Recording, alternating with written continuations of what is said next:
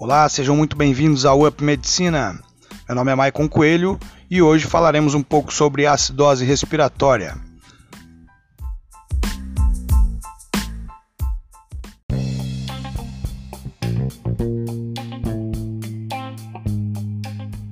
Vamos abordar um pouco sobre a definição, os sintomas, as causas, os fatores de risco, como chegar a um diagnóstico, os meios auxiliares a esse diagnóstico e sobre o tratamento da acidose respiratória.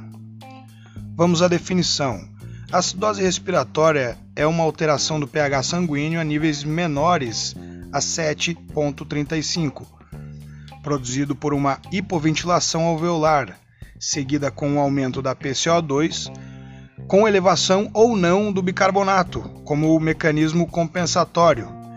Resumindo, trata-se de um acúmulo de C O dois no organismo. O C O dois, como já sabemos, ele é um ácido, por isso uma acidose respiratória.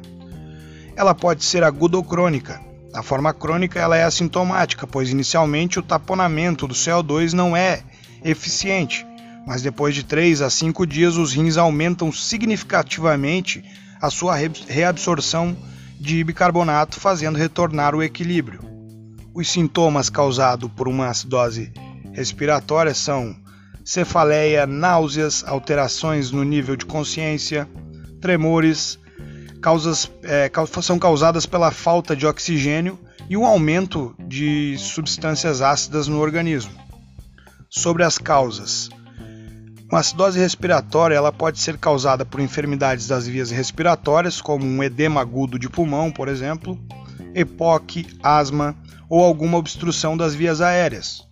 Outras causas também podem ser alterações neuromusculares, como a polineuropatia, a cifoescabiose, a miastenia graves, tétano ou intoxicação por pesticidas. Outras causas também são as alterações do sistema nervoso central, como os depressores do sistema nervoso central, meningoencefalites, que podem deprimir o centro respiratório, o uso excessivo de sedativos, que acaba deprimindo aí o sistema é, respiratório central, causando uma hipóxia. O acúmulo de C O dois, como já sabemos, C O dois sendo um ácido, vai causar aí essa acidose respiratória.